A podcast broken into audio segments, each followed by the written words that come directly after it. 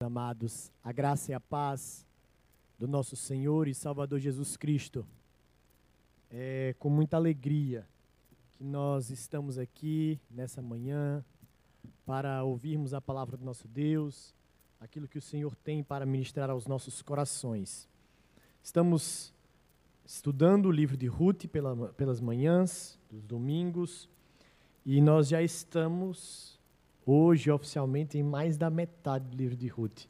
O livro de Ruth é bom porque, por ser pequenininho, a gente já está acabando com ele e é mais um livro da Bíblia que nós estamos estudando e de maneira rica, maravilhosa, estamos aprendendo a respeito da palavra do nosso Deus. Livro de Ruth, capítulo número 3, do versículo número 1 até o versículo número 13.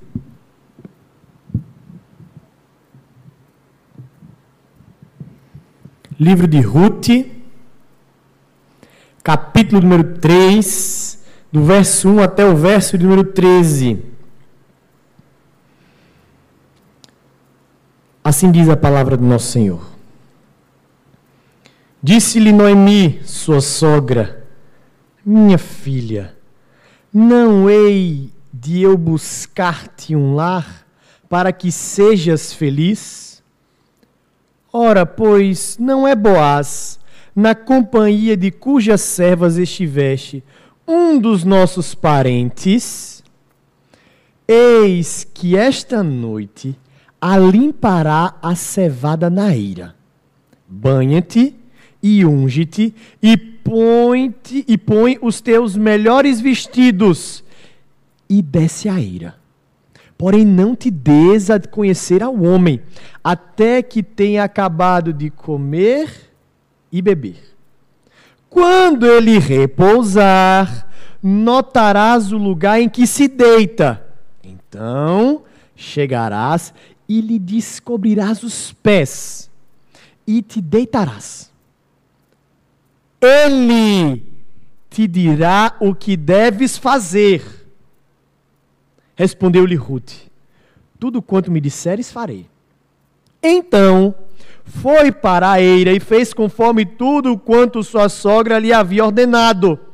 Havendo, pois, Boaz comido e bebido, e já estando já de coração um tanto alegre, veio deitar-se ao pé de um monte de cereais, de cereais. Então chegou ela de mansinho e lhe descobriu os pés e se deitou. Sucedeu que, pela meia-noite, assustando-se o homem, sentou-se e eis que uma mulher estava deitada a seus pés. Disse ele: Quem és tu? Ela respondeu: Sou Ruth, tua serva. Estende tua capa sobre a tua serva, porque tu és resgatador. Disse ele: Bendita sejas tu do Senhor, minha filha. Melhor fizeste a tua última benevolência que a primeira, pois não foste após jovens, quer pobres, quer ricos. Agora, pois, minha filha, não tenhas receio. Tudo quanto disseste, eu te farei. Pois toda a cidade do meu povo sabe que és mulher virtuosa Ora, é muito verdade que eu sou resgatador. Mas ainda outro resgatador, a mais chegado do que eu. Fica-te aqui esta noite, e será que pela manhã, se ele te quiser resgatar, bem está, que te resgate. Porém, se não lhe apraz resgatar-te, eu farei, tão certo como vive o Senhor. Deita-te aqui até amanhã. Meus amados,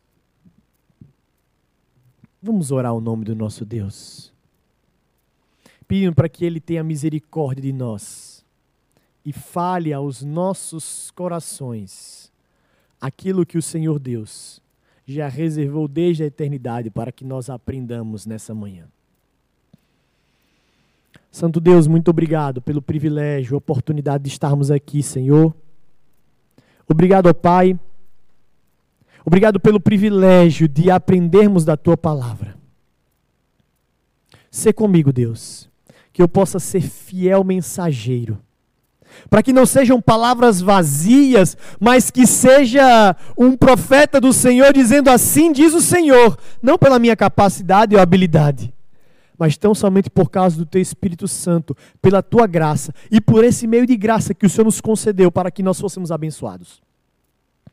Ser comigo, Deus. Ser comigo. É assim que eu te oro e te agradeço em nome de Jesus. Amém. John Piper no seu livro Doce e Amarga Providência. Ele vai tratar da história de Ruth.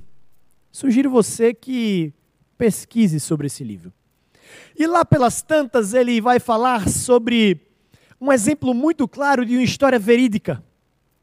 Uma família que era missionária, uma família missionária transcultural, estava viajando e eles trabalhavam na região do Peru. E então, por eles estarem viajando de avião e aquela região ali ser bem conturbada e complexa nas suas relações políticas e também sociais, os homens peruanos do exército acharam que era um avião terrorista alvejaram aquele avião. Uma família de missionários. Morreu a esposa e uma de suas filhas. No velório, aquele homem, possivelmente observando os caixões à sua frente,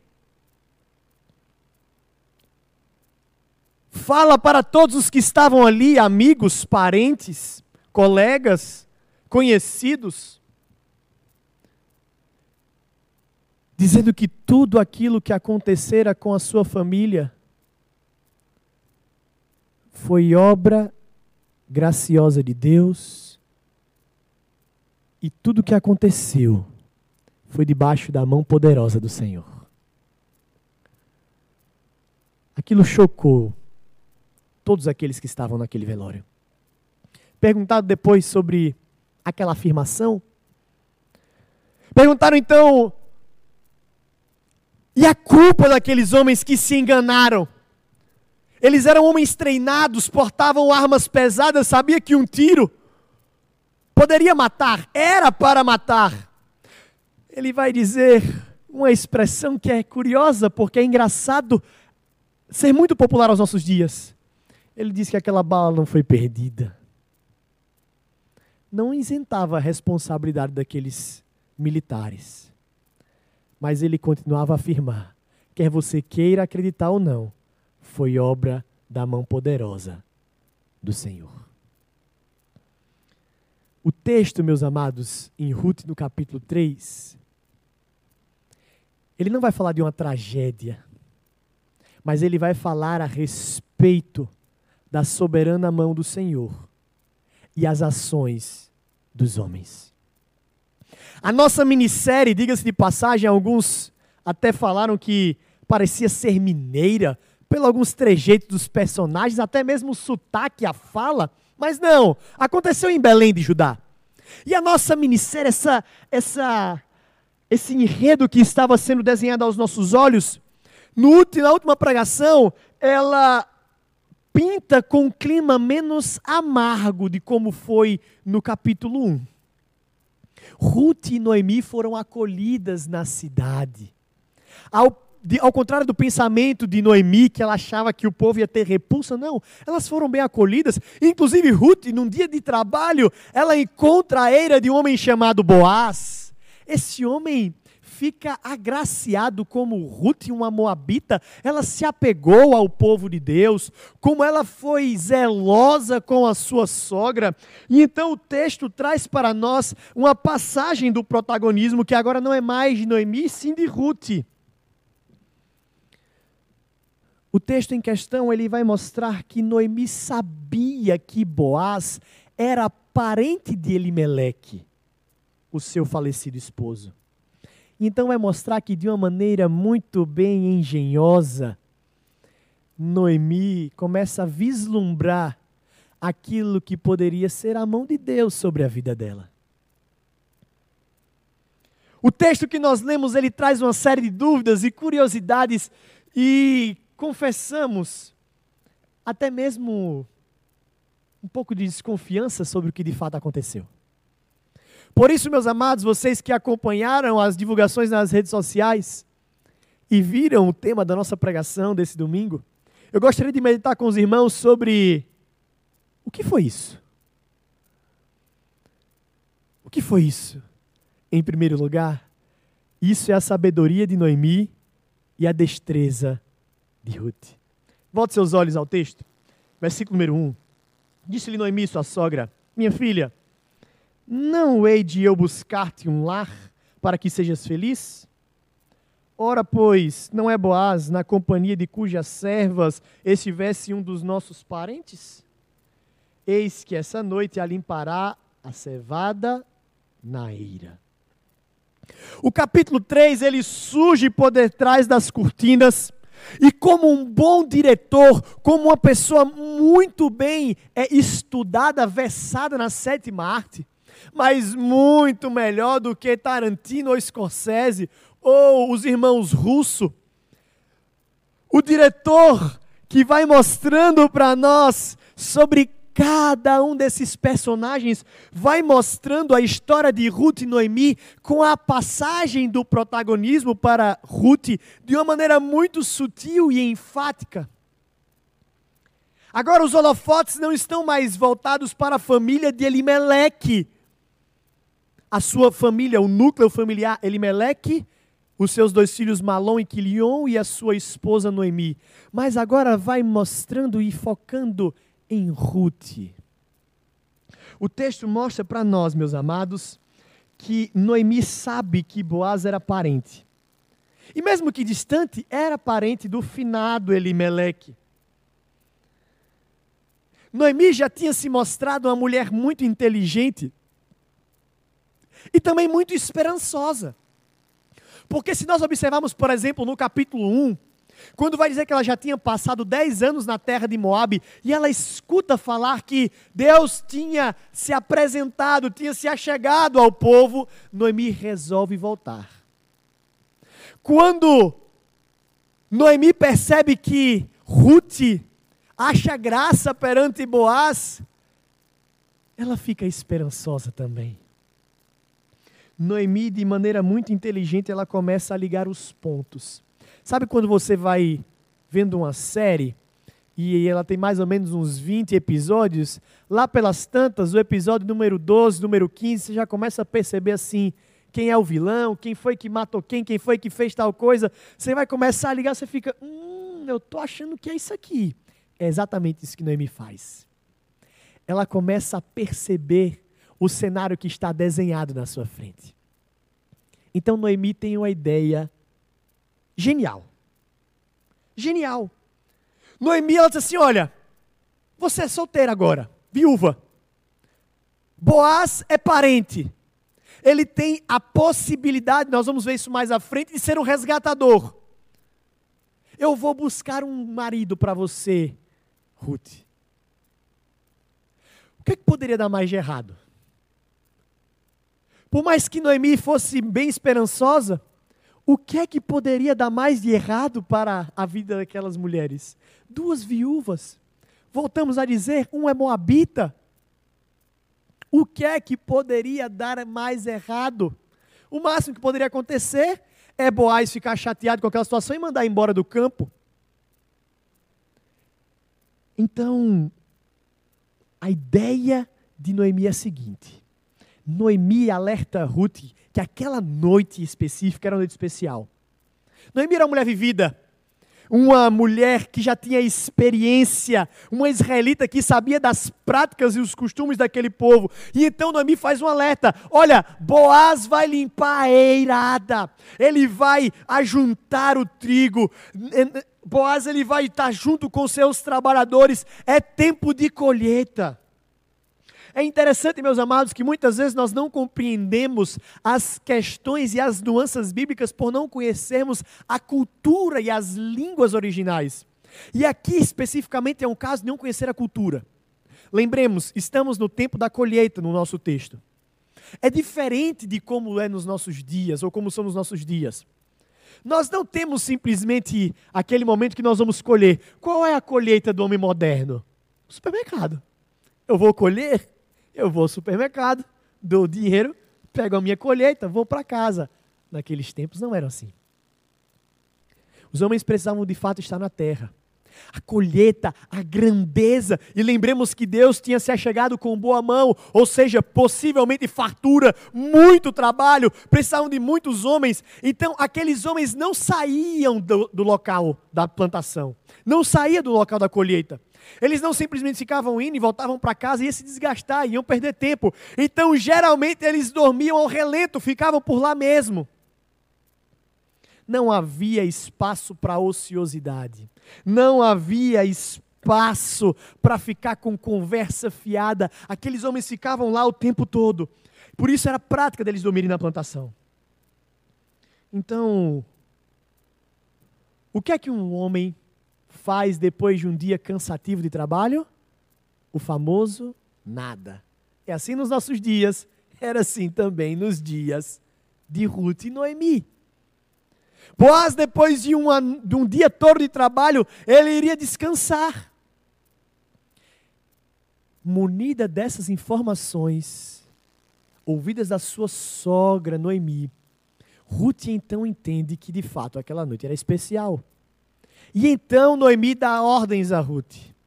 Olha o que é que ela vai falar no versículo 3: Banha-te e unge-te e põe os teus melhores vestidos. Ou seja, Ruth, você precisa estar impecável.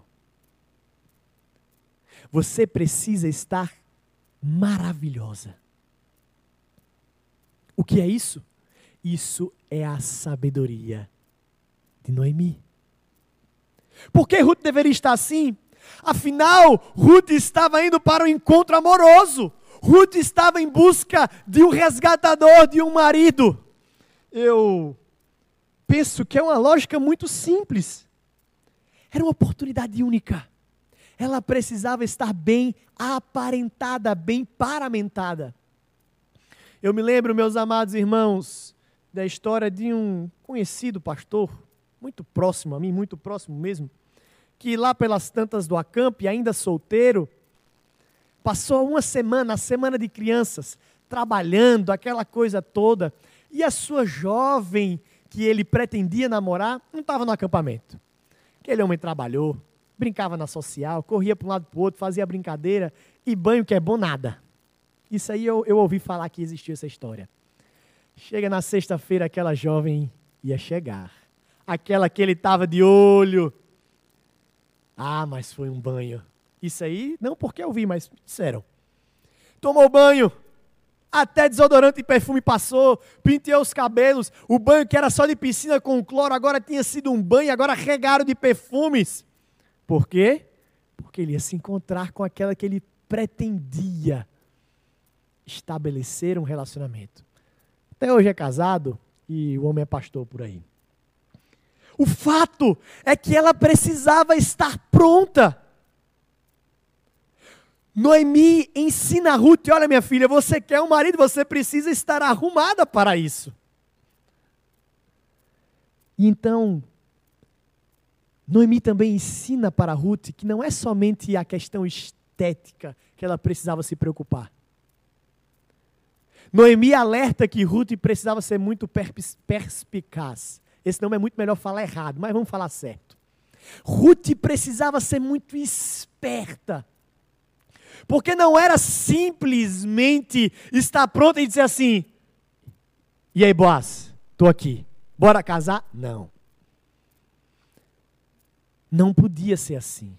Ela era viúva, aquele homem era mais velho, Era uma cultura diferente, ela era moabita. Por mais que tivesse esse aspecto resgatador, ainda assim era uma situação difícil. Então Noemi mostra outra faceta para que ela também atuasse. Você vai fazer o seguinte: aquele homem vai estar cansado. Depois dele comer, depois dele beber, ele vai estar assim, mais descansadinho. Ele vai deitar. Você vai fazer o seguinte: veja bem, você vai descobrir os pés dele.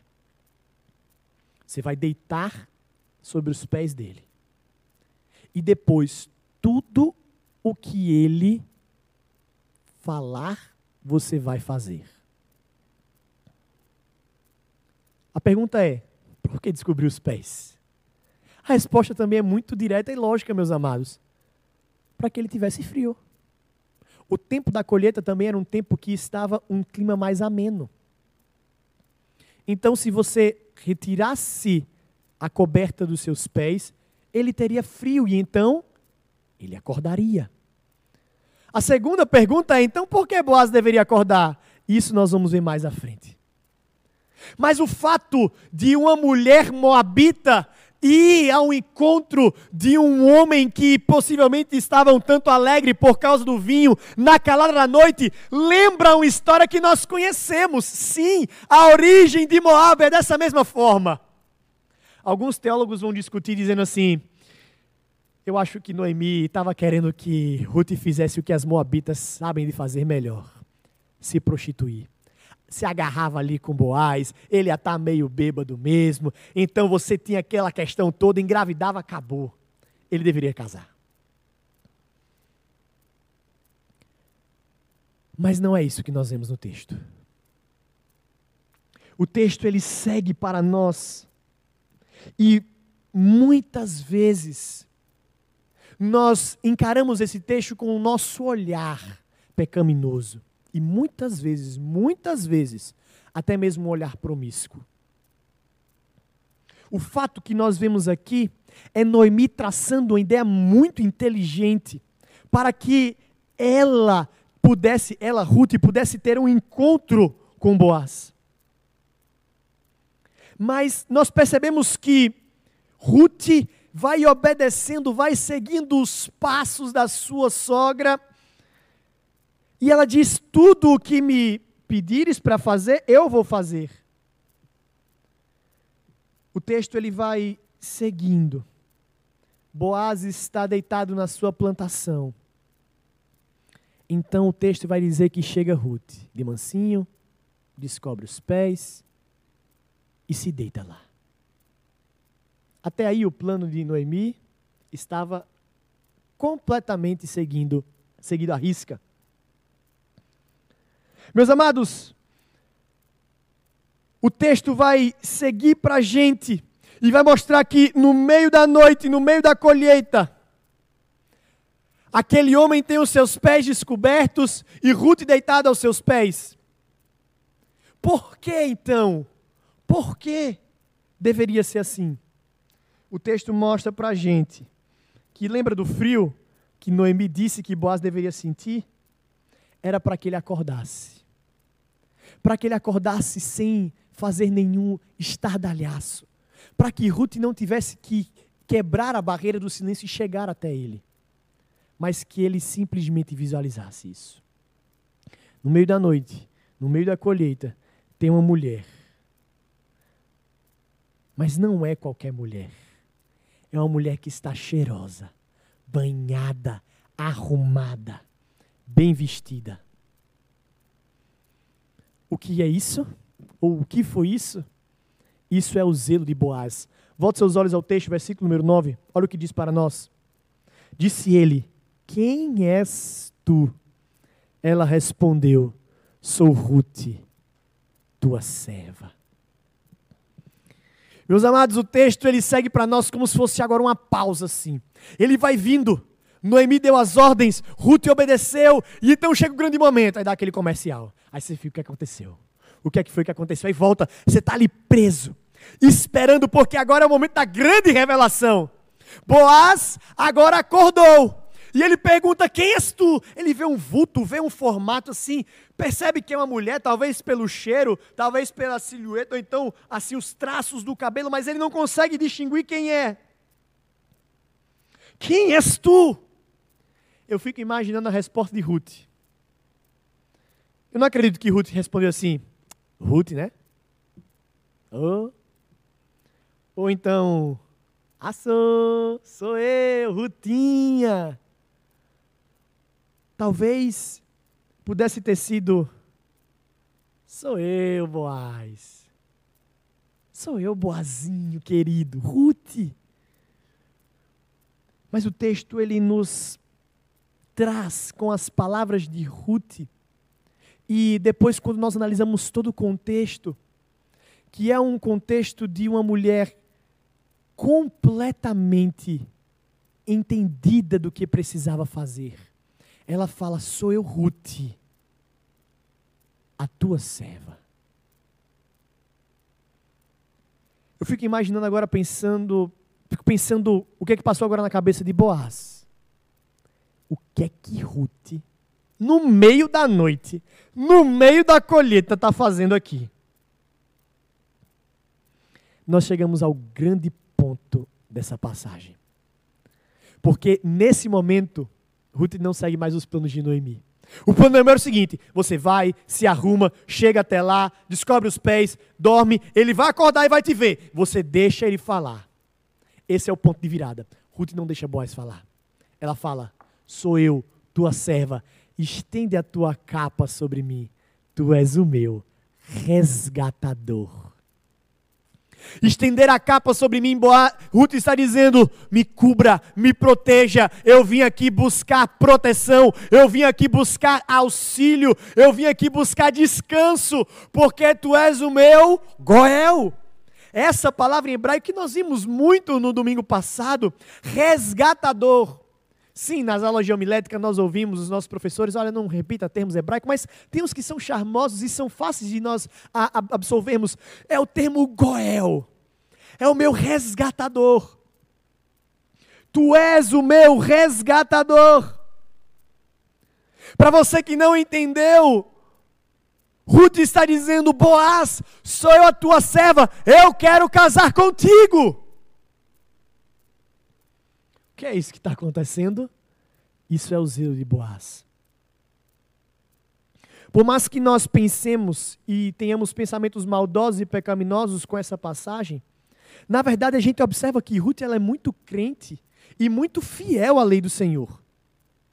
Ruth ela não se arruma toda, ela não se banha, ela não se paramenta para uma noite de prazeres. Ela está lá para procurar um marido.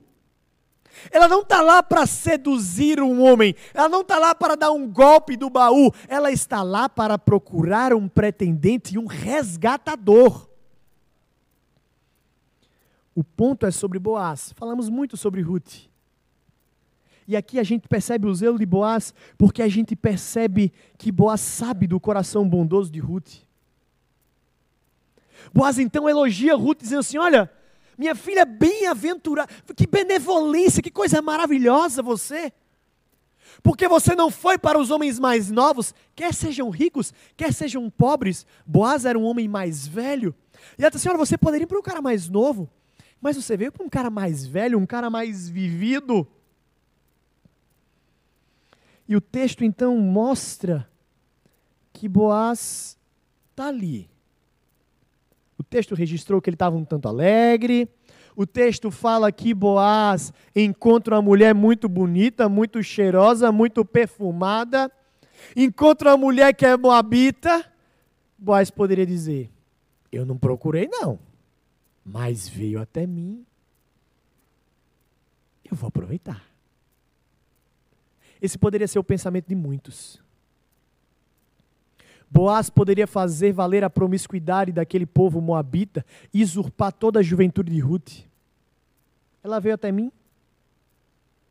Mas da mesma forma que Ruth se arrumou toda e não foi para procurar uma noite de prazeres, mas foi para procurar um marido, Boaz, ele não estava ali enxergando uma prostituta, uma mulher para satisfazer temporariamente os seus prazeres, mas ele estava ali observando uma auxiliadora. Porque Boaz ele vai utilizar um termo maravilhoso dizendo: Todos, todos falam de você. Todos já estão escutando a tua fama, Ruth. Aí eu fico imaginando o pensamento de Ruth. Meu Deus, o que é que foi? O que é que estão falando de mim? Sou moabita, sou viúva meio desse povo. O que é que esses homens estão falando de mim? Boaz vai dizer: A tua fama aqui é de mulher virtuosa. Jovem, qual tem sido a tua fama? Rapaz, qual tem sido a tua fama no meio do povo? Quando falam o seu nome, como as pessoas te conhecem? Menina, como você é conhecida? Quando o seu nome se apresenta na boca das pessoas, como é que eles te conhecem? Não estou falando de fofoca, mas eu estou falando de constatações de pessoas que observam o seu andamento. O texto fala que o conhecimento que os homens tinham a respeito de Ruth era de uma mulher virtuosa. Veja que coisa maravilhosa! Uma mulher moabita é conhecida no povo de Israel como uma mulher virtuosa. E olha que interessante esse termo, mulher virtuosa. Muito antes de ter sido escrito Provérbios 31, ela já é conhecida como mulher virtuosa. Olha que interessante, nós percebemos que uma, uma característica dessa mulher virtuosa era uma mulher que trabalhava. É uma mulher que viu a situação difícil da sua família e não ficou esperando, mas ela foi ao trabalho. Com zelo, com dedicação. Mas ela não foi só para o trabalho. Percebe? Ela não foi só para o trabalho. Ela trabalhou, mas ela não viveu para o trabalho. Meus amados, a gente percebe que essa mulher, ela é virtuosa. Os homens a conheciam assim. Só que o mais interessante também é a gente observar o zelo de Boaz em observar somente as virtudes em Ruth. Ele poderia muito bem olhar para aquela mulher e dizer assim: Ê, Moabita viúva, essa daí vale nada. Moabita, o nome já diz, rima com não vale nada.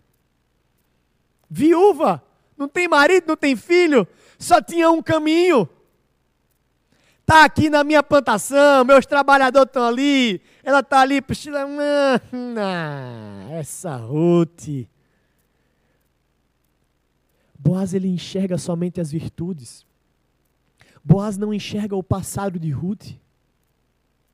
Boaz ele não se detém para o povo original de Ruth, mas ele só enxerga as virtudes nela.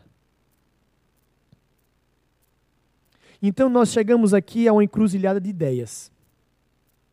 Que encruzilhada de ideias é essa, pastor? Alguns poderiam se levantar e dizer: não pode ter casamento. Esse casamento é prostituição, porque ela é moabita. Em parte, você estaria certo. Se essa lei estivesse falando sobre etnia somente. Mas nós não estamos falando de Ruth a Moabita, mas estamos falando de Ruth a Israelita. A Ruth que abandonou o seu povo e se aproximou de Deus. A Ruth que foi depositada a fé no seu coração em acreditar que o povo de Israel deveria ser o seu povo, o Deus de Israel deveria ser o seu Deus. Aquelas palavras de Ruth é uma confissão de fé. Nós não estamos falando sobre etnia. Meus amados, isso aqui é mais uma vez para mostrar que no Antigo Testamento, Deus não tem uma obsessão de cuidar de Israelzinho, meu povo querido, eu amo vocês, desprezo outros povos. Não! Israel é plantado no meio, geograficamente no meio, para ser luz para as nações. Israel está ali com o intuito de iluminar como uma candeia para que os povos sejam atraídos para a glória de Deus. Por isso que esse casamento não é entre um judeu e uma moabita, mas é entre duas pessoas que professam a fé na promessa de Deus. Então nós chegamos a um momento difícil do texto. Porque Boaz escuta aquelas palavras, e então ele vai dizer assim: Ruth, eu tenho duas notícias. Uma boa e uma ruim. A boa é que sim. eu aceito casar contigo. Eu quero ser o teu resgatador. Eu vou fazer isso. Mas aí tem a notícia ruim. Porque tem outro na minha frente. A lei do resgatador está lá em Levítico capítulo 25, iniciada no versículo 25 também. Sugiro depois você meditar no livro de Levítico. Não somente como um dos livros que a gente usa no plano anual, que a gente vai lendo assim, igual números, Deuteronômio. Não, procure meditar, aprender nele, ser pastoreado. A lei do resgatador, nós vamos falar isso mais à frente. Mas a lei do resgatador, ela dizia que era o parente mais próximo e tinha um parente mais próximo de Noemi do que Boaz. Aí Boaz diz: Olha, eu quero muito, mas eu preciso cumprir a lei do resgatador. Isso é o zelo de Boaz. Boaz ele não quer simplesmente fazer aquilo que o seu coração está mandando. Preste atenção.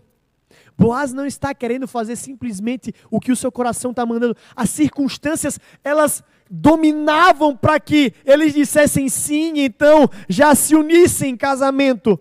Mas Boaz disse: Olha, eu não posso. Porque a lei diz que tem que ser o parente mais próximo e tem outro. Agora, a lei também diz: se ele não quiser, eu posso. A lei do resgatador fala que se uma família entrasse em dívida ou perdesse os seus bens, um parente, um parente mais próximo poderia ser o resgatador. Ao passo que ele viria, pagaria as dívidas, resgataria as posses e devolveria para a família. Essa lei ela servia para lembrar ao povo de Israel que eles deveriam viver em comunidade e também lembrar que tudo, absolutamente tudo, pertencia ao Senhor. O que foi isso?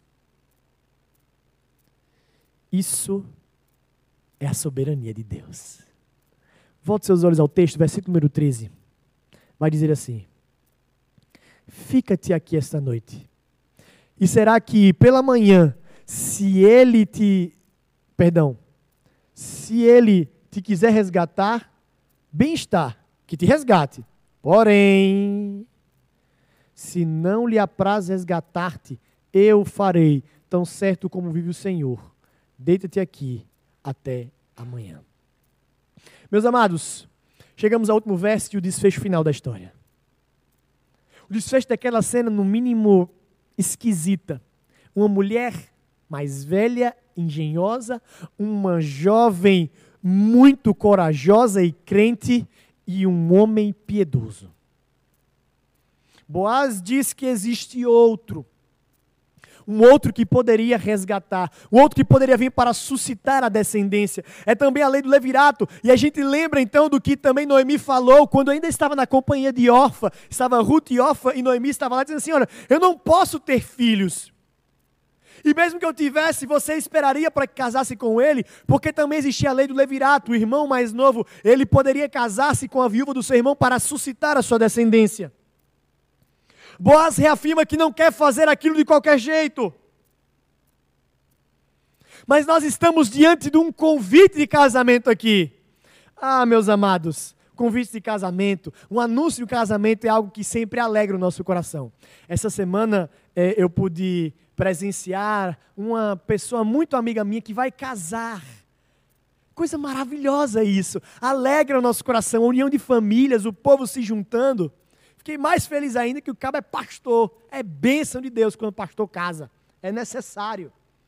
E o texto vai falar aqui de um convite de um casamento que foi um tanto quanto inusitado, mas maravilhoso, muito, muito bem arquitetado. Mas eles precisavam cumprir o que a palavra de Deus dizia não era simplesmente a intenção do coração deles, não era simplesmente as circunstâncias aparentando dar certo, mas se Deus já tinha decretado que existia uma lei, que outro mais próximo deveria fazer aquilo, eles não poderiam romper a lei do Senhor, só porque as circunstâncias elas estavam dando certo. Porque o resgatador ele precisaria ter três coisas, três Primeiro, relacionamento de sangue. Não era qualquer pessoa que poderia ser resgatador, não era qualquer pessoa. Ele precisava ser um parente de sangue, ter uma relação consanguínea com a família. embora todos os judeus, todos os israelitas tenham a mesma origem vindo de Abraão, mas a ideia aqui é um parentesco. Lembra que nós estamos já falando das tribos, as divisões no povo na terra prometida. A segunda coisa era condições de resgatar, não era uma coisa barata. E muitas vezes, a gente vai ver mais, isso mais à frente, não era nem uma coisa que valia a pena, porque era algo caro. A ideia era: eu tenho dinheiro, eu vou poder pagar a dívida e vou poder dar a terra para aquele povo de novo. E eu vou ter a esposa ou as viúvas e vou suscitar descendência para o finado, não é para mim, não. Então a lei do resgatador precisava que a pessoa tivesse condição. E a terceira coisa era ele precisava querer fazer. Porque se ele fosse um, tivesse uma situação dessa, ele tem relacionamento de sangue, ele tem condição, mas ainda assim ele não era obrigado a fazer. Ele só fazia se ele quisesse. Não era qualquer pessoa. Não tinha que ter condições. E não era obrigado. Perceba, meus amados, como tudo isso parece com o nosso resgate. Perceba como tudo isso aponta para Jesus Cristo. Perceba como tudo isso mostra para o nosso resgate. Jesus Cristo viveu como homem. Ele tinha parentesco conosco, porque ele era homem foi homem como nós, pisou, andou nessa terra. Por isso que heresias antigas dizendo que Jesus não era homem, está errado. Jesus era homem sim, 100% homem, 100% Deus. A segunda coisa é que não é somente um homem. Presbítero Carlinhos, pastor Mateus, pastor Marcelo, Galdino, Patrícia, qualquer um outro que está aqui, ou alguns que estão nos ouvindo morressem na cruz por ser homem, nem a sua própria alma redimiria. Porque precisaria ter a condição para fazer isso. E Cristo teve. Porque por mais que ele fosse homem, ele tinha relação consanguínea, ele tinha o grau de parentesco com a natureza humana, ele não tinha pecado. Ele tinha a condição de ter uma morte satisfatória. A morte de Cristo ela de fato é expiatória porque ele não tinha pecado, ele não pecou. E a terceira e última coisa é: Cristo quis fazer isso. Isso é maravilhoso. Cristo ele quis morrer na cruz do Calvário. Não foi o acaso, não foram as circunstâncias, não foi a pretória romana, não foi Pilatos, não foram os fariseus, não foi o povo preferir Barrabás a não ser Jesus.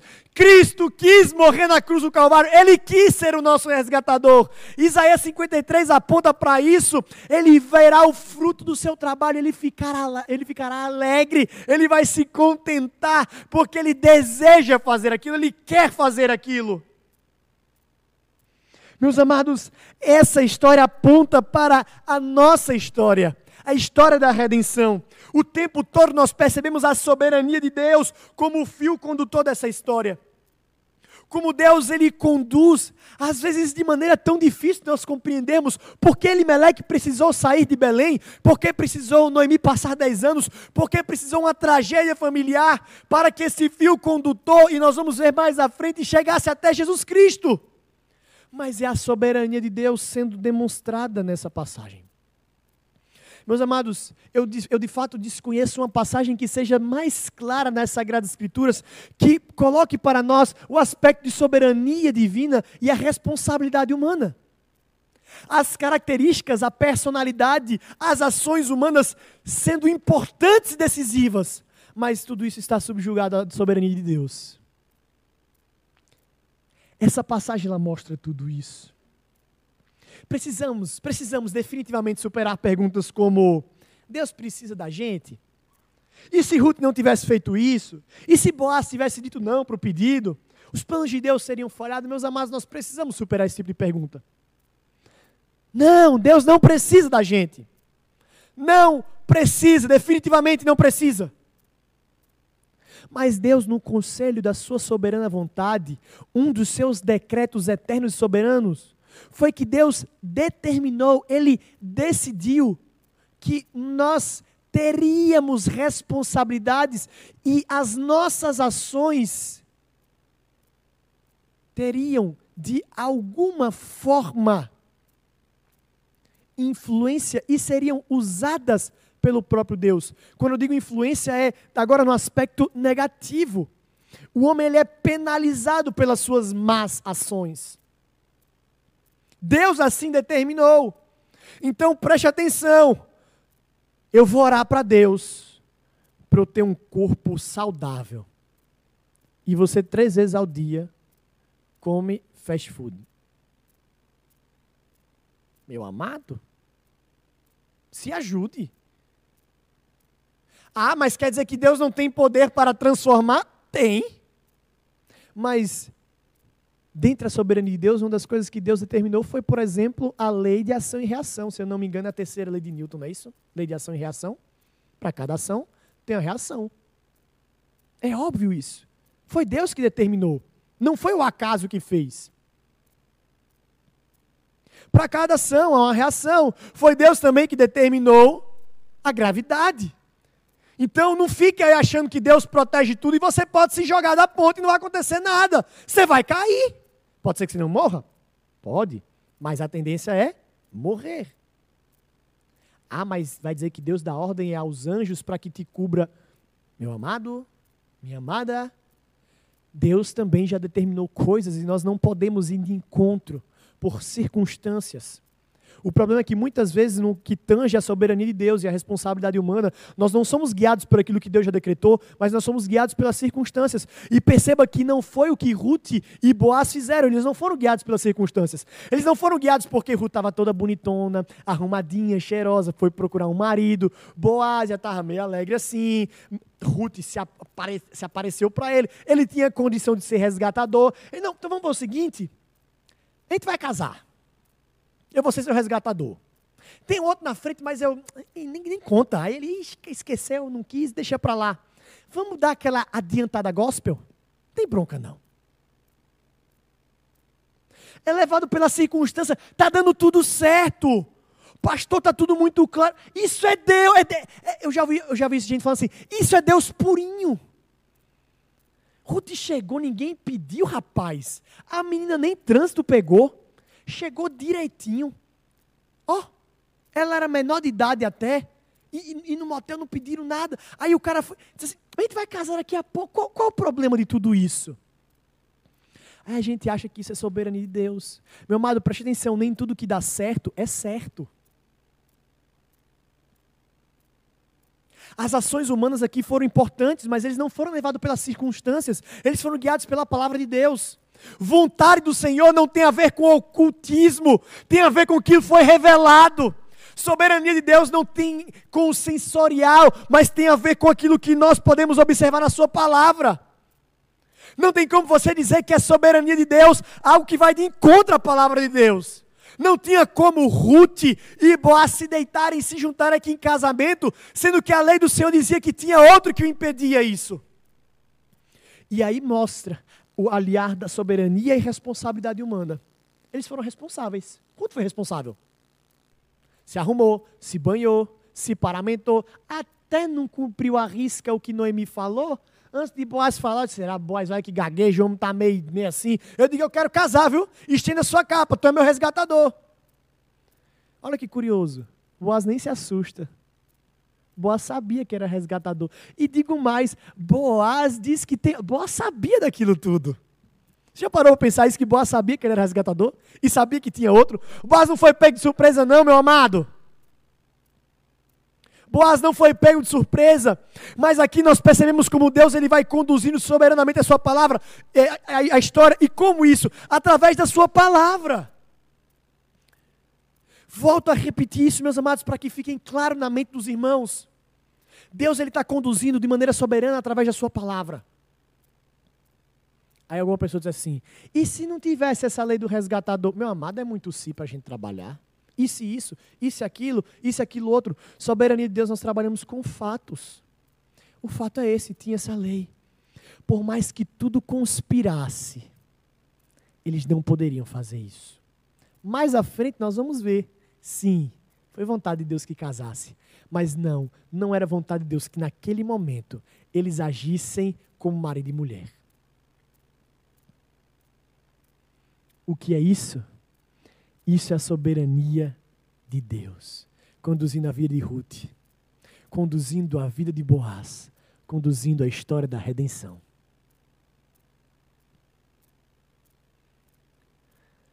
Meus amados, quando nós observamos esse texto, alguns desafios, alguns desafios são propostos na nossa vida.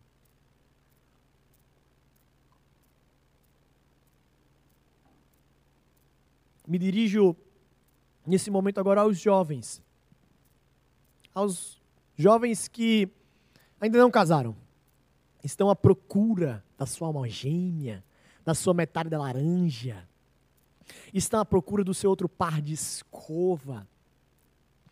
Você que está esperando aí o príncipe encantado, a princesa maravilhosa da sua vida, muito cuidado muito cuidado a forma como você percebe as características de cada uma daquelas pessoas. Minhas amadas, vocês que estão à procura de um marido, perceba as atitudes de Ruth e fica aqui uma lição muito importante para a gente. Aí a menina vai dizer o quê? Já sei, pastor. Tem que dar aquele trato, né? Tô sabendo, eu sabia essa pregação foi para mim. Eu estava em dúvida se eu cortava ou não e se eu pintar. Eu já sei, eu vou cortar o cabelo, vou pintar, vou ficar no grau. Tudo bem, fique à vontade. Mas não é disso que eu estou falando. É das características que você precisa procurar em um homem. Ruth não foi atrás de um aventureiro. Ruth não foi atrás do bolado. Ruth não foi atrás daquele homem que pudesse dar um status ou alguma coisa para ela. Ruth foi atrás de um resgatador, foi atrás de um marido. Ruth não procura um menino ou um moleque que de alguma forma pudesse satisfazer, mas ela enxerga um homem que pode não somente ser um casamento para ela, mas cuidar de toda a sua família. Ruth procura alguém para pastorear o coração dela. Olha que coisa maravilhosa. Muitas vezes, muitas vezes, nós percebemos como as jovens, infelizmente, dentro das nossas igrejas, têm escolhido completamente errado. Uma prova disso é quando escolhem pessoas fora do povo de Deus. Ou então escolhem, botam critérios extremamente humanos e mesquinhos na escolha da pessoa que deveria ser o pastor do seu coração. Preste atenção, jovem, você moça que vai casar, o seu primeiro pastor aqui nessa terra não será pastor Marcelo ou pastor Mateus. Deverá ser o seu marido. E isso agora também se aplica às mulheres casadas. Você tomou uma boa decisão? Tomei não, pastor, vou me separar. Agora, minha filha, já é tarde. Não observou na palavra de Deus? Agora já é tarde. Mas a solução. Ore a Deus. Busque a Ele. E se os dois frequentam a igreja, procurem cada vez mais se esmerar em cumprir a palavra do Senhor. Agora me direciono aos jovens, aqueles que ainda vão casar. Cuidado na escolha da sua pretendente. Cuidado com aquilo que você vai levar em conta. Perceba que Boaz não se importou com o passado de Ruth. Perceba, meus irmãos, que Deus não nos chama para escolhermos mulheres que viveram a vida toda na igreja, mas Deus nos chamou para escolher mulheres que sejam crentes. É muito diferente isso. Na verdade, é completamente diferente. Na sua escolha jovem, você não deve escolher uma menina que ela nasceu na igreja, como nós dizemos, frequentou o departamento infantil, foi até presidente da UPA, menina maravilhosa, ela ia para a reunião da SAF, fazia tudo, mas distante do Senhor. Viveu na igreja, vive na igreja, mas não é temente ao Senhor. E aí, uma menina que teve uma vida devassa, afastada do Senhor, mas se converteu em um acampamento que tem em janeiro e julho, talvez E aí você simplesmente, por causa do passado dela, você não consegue enxergar as virtudes de uma mulher que foi transformada, remida pelo sangue do Cordeiro, e todos percebem que ela é virtuosa, mas você não consegue enxergar assim. Cuidado. Você não está pra, à procura de uma noite de aventuras, você está à procura de uma auxiliadora. Você está à procura de uma auxiliadora. Isso também vale para os homens casados. Aí o cara responde que, eita, pastor, me dei mal também. Porque minha mulher não é assim, não. Vou me separar. Não. Agora não dá mais, não. Os dois são da igreja? Busquem isso. Busquem juntos. Você é da igreja, sua esposa não é. Quando de igreja, não estou falando de tempo, não. Estou falando de corpo de Cristo, tá? Seja um pastor para ela. Seja um amparo para ela. Ministre a palavra de Deus na casa. Meus amados, o texto ele nos desafia em nós nos responsabilizarmos pelas nossas ações. Porque Deus, de maneira soberana assim, já determinou. Foi Deus quem determinou que com o trabalho vai vir a recompensa, foi Ele quem determinou. A não ser que você tenha uma herança ou ganhe na Mega Sena, e há discussões se você pode fazer isso ou não, se é lícito aos olhos de Deus ou não. Você não vai ter dinheiro fácil na sua vida. Desconfie, meus amados, quando vai vir alguma propaganda vai dizer assim: ganhe dinheiro fácil. Você não vai precisar nem sair de casa. O máximo é ficar, é ficar olhando o celular e apertar uns botãozinhos assim. Meu amado, minha amada, em nome de Jesus. Não foi assim que Deus determinou que seria. Mas, pastor, eu trabalho tanto e não sou bem remunerado. Aí é soberania. Meus amados, perceba, soberania não é um escudo para que a gente, nos momentos de dificuldade, diz assim, não, soberania de Deus, aí não cabe mais a nós. Não.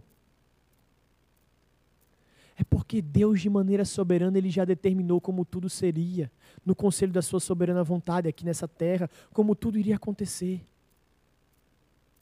Soberania de Deus não é, escu não é ponto para desculpa, mas é escudo para nos proteger para acalentar a nossa alma. Mas nós somos responsáveis.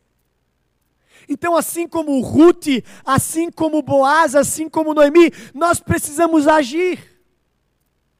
Mas precisamos descansar na palavra do Senhor e saber que as nossas ações não podem ir de encontro a Ele, a ela. Aí é soberania, é descansar no conforto de Deus. Nós vamos ver vários traços da soberania de Deus e da responsabilidade humana. Talvez nenhum outro texto da Bíblia seja tão claro. Por fim, meus amados, esse texto nos mostra sobre como, como nós podemos lutar contra tentações sexuais. Olha que clima favorável. O vinho, uma noite ao luar, uma mulher perfumada, uma mulher que já tinha tido experiências sexuais, afinal ela foi casada. Um homem mais velho. Tudo isso tornava o clima favorável.